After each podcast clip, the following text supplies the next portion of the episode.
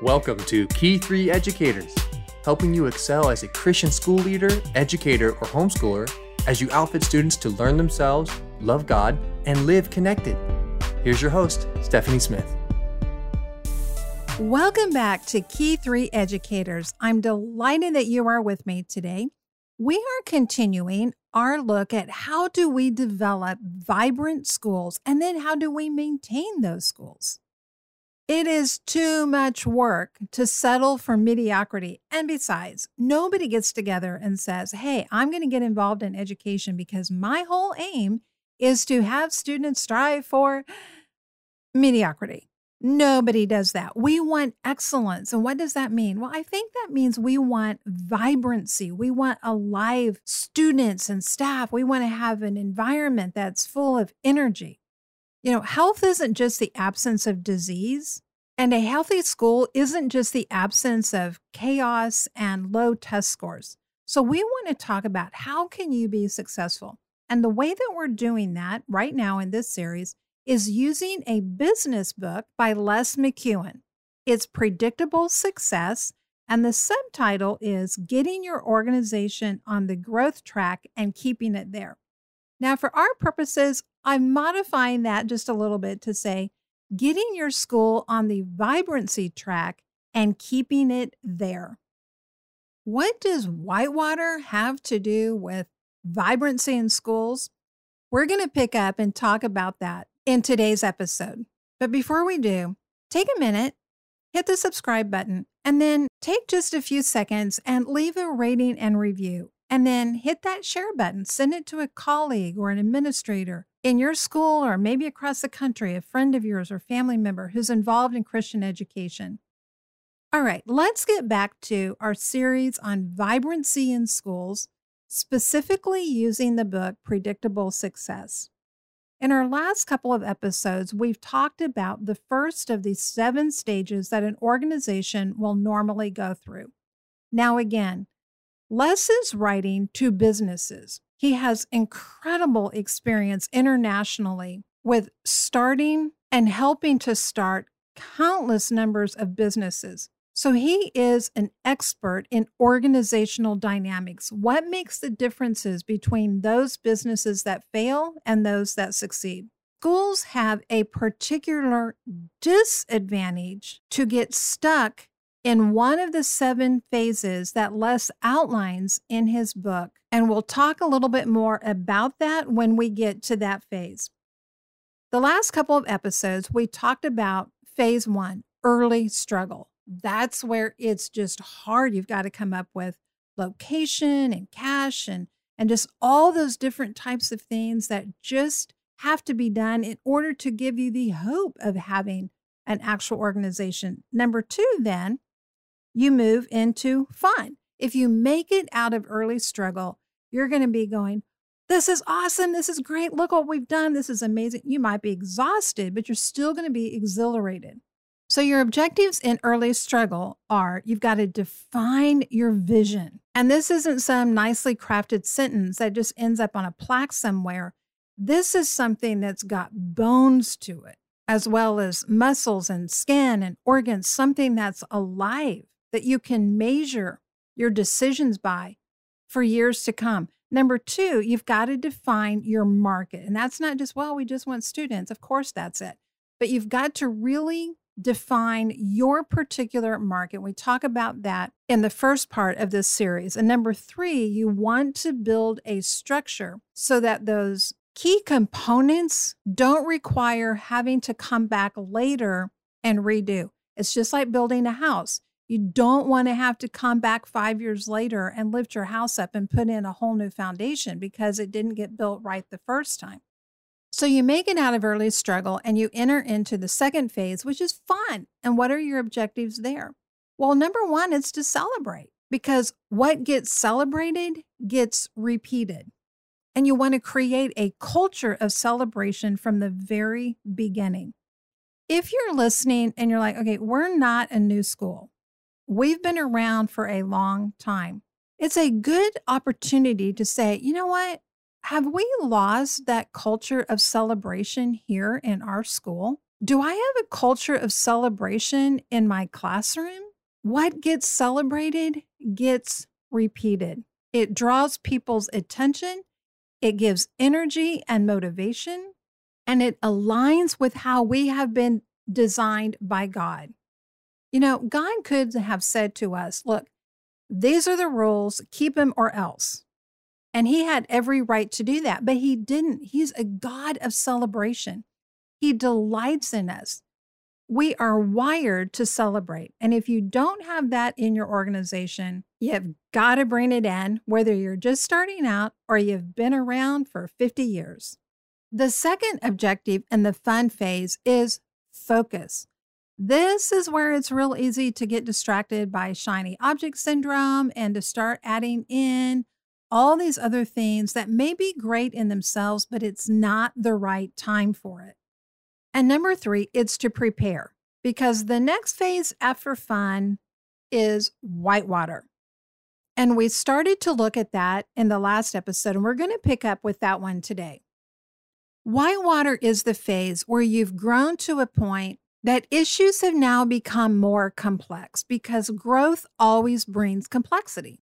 At this point, I want to be clear that even though I am referencing Les McKeown's book, Predictable Success, and again, I highly recommend it for your entire organization, your staff, your administration, your board members, because it's written to businesses, there are components to running a school that do vary. But once you've made it out of early struggle and you're in that fun phase, if you are having enough growth, you will hit Whitewater.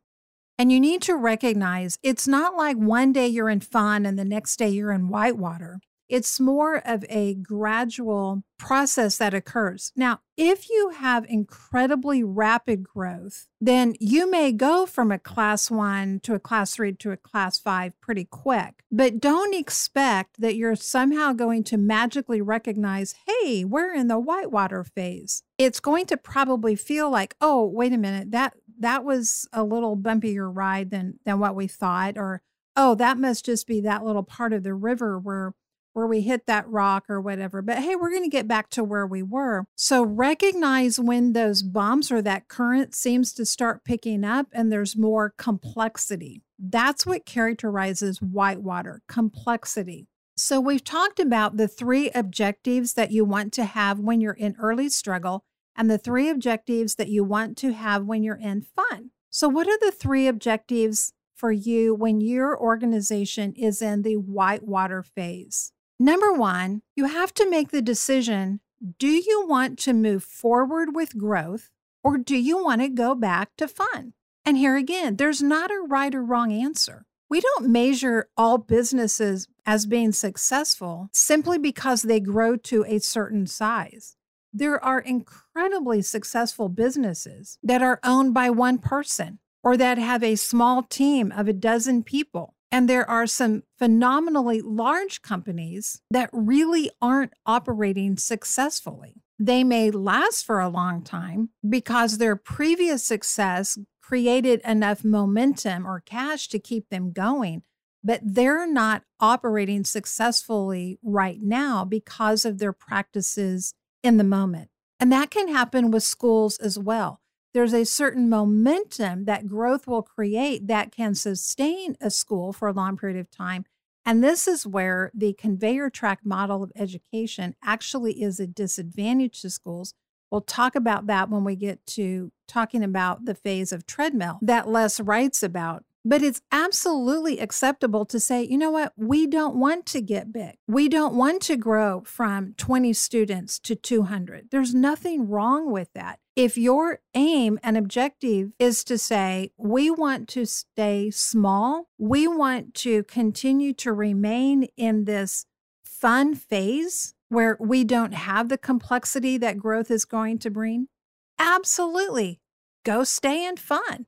Nothing wrong with that. But if you decide to grow, you will engage with more complexity because more people is always going to bring more problems and more issues. And it's not just because they're bad people or anything like that.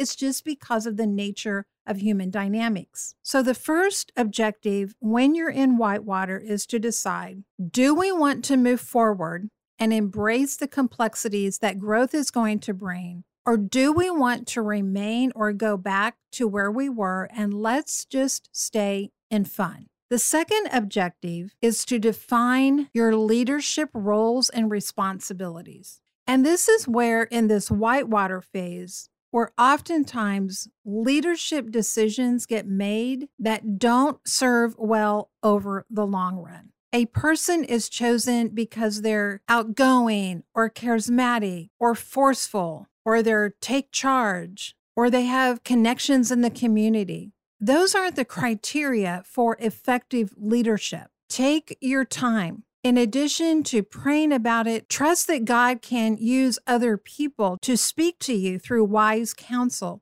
You may bring in advisors, coaches. Make sure that whoever is selected or emerges as a leader in any capacity is clearly aligned with the vision of the school and of its founders, has the capacity as well as the willingness to serve in that role. Now, because I speak specifically to Christian educators, one of the mistakes that can occur in Christian organizations, whether it's churches or schools, is we don't want to hurt someone else's feelings. And it can seem un-Christ-like to say, you're not qualified. Either you don't have the people skills, or you don't have the knowledge, you don't have the character maturity, whatever it is. Sometimes we don't speak up and just speak to those things directly. And as a result of it, people end up in leadership roles that really don't belong there. And just like it's so much more costly to go back to a house that was never built on a proper foundation and try to correct that foundation, the leadership that emerges out of this phase of Whitewater will have an incredible impact on your organization. And so you want to make sure that you select people for leadership who don't just want to be there, but who are qualified to be there as well. The third objective in Whitewater is to establish effective and scalable communication practices. In the early struggle phase, and even in the fun phase, you probably had a smaller group of people, and so you could just call somebody up on the phone randomly. If you had a physical location, you might be able to just pop into somebody's office to discuss things. You might just have been able to say, hey guys, let's let's all get together and meet for coffee because we need to talk about this one issue, and that could work. But with growth comes complexity, and you're not going to be able to continue that type of communication style as you grow. So pay attention to the structures of communication and make sure these are going to work not just for us now, but these are going to work down the road. Now, again, running any kind of business or organization is always going to require flexibility and adaptation. That's a given. So you don't want to come about this from a, a fear base. You don't want to become paranoid about this. Oh my gosh, if we don't get our communication structure set right now, then it's never going to be able to change and it's just going to crash our organization two years from now. That's not what I'm talking about. But you want to make decisions by intention. You don't want to respond by default. And it's easy in this Whitewater phase to respond by default because you're in Whitewater and you're just reacting. And so you have to be diligent to say, we're going to be proactive here. We're not just going to be reactive. Now, to some degree, you're not going to be able to avoid entirely being reactive because things are just going to pop up out of nowhere. Oh, we never had a parent ask that before. Well, we never had a student do that before. We never thought about that before. Whatever, those kinds of things are going to pop up in Whitewater. So you're going to need to react to those, but you don't want to just settle for getting into a reactionary way of, of being. You also want to be intentional about thinking what's scalable, what's going to work down the long haul. Now, if you decide that you're going to move forward, you're going to embrace growth, and you're not going to say, you know what, this is too much for us. We're, we're going to go back and stay in fun. And again, there's no right or wrong here. It's not like, oh, well, the people who decide to grow, they're the ones who've got stamina and, and vision and, and meaning. No, no, no. You may be a school that's got twenty students, and you may year after year after year just focus on twenty students, and you may have tremendous success because, again, education is not about test scores and numbers. It's about equipping the upcoming generations with life's key three aims. You got to learn yourself, love God, and live connected. And how do you do that in this world? But if you do decide that you're going to move forward out of Whitewater, then if you do that well, the next phase where you end up is going to be where you want to balance and where you want to stay. And that's going to be predictable success. What marks predictable success is that you have put enough, but no more than needed, systems and processes in place so that you can achieve your goals. Les uses a phrase in the book that I really like, and it is an exquisite tension. You know, the reality is all of life is lived in a state of tension if you are living well. In the phase of predictable success, this is different than the fun phase. You will have more complexity. You will have more challenges. But the way you're going to meet your goals and objectives is because you are going to have processes and systems in place that allow those challenges to be identified and addressed so you can move forward with your goals. Now, predictable success, like any one of these other phases, it's not a place you get to and then poof, you're there. Now you can just go sit on the, the beach and dip your toes in the sand.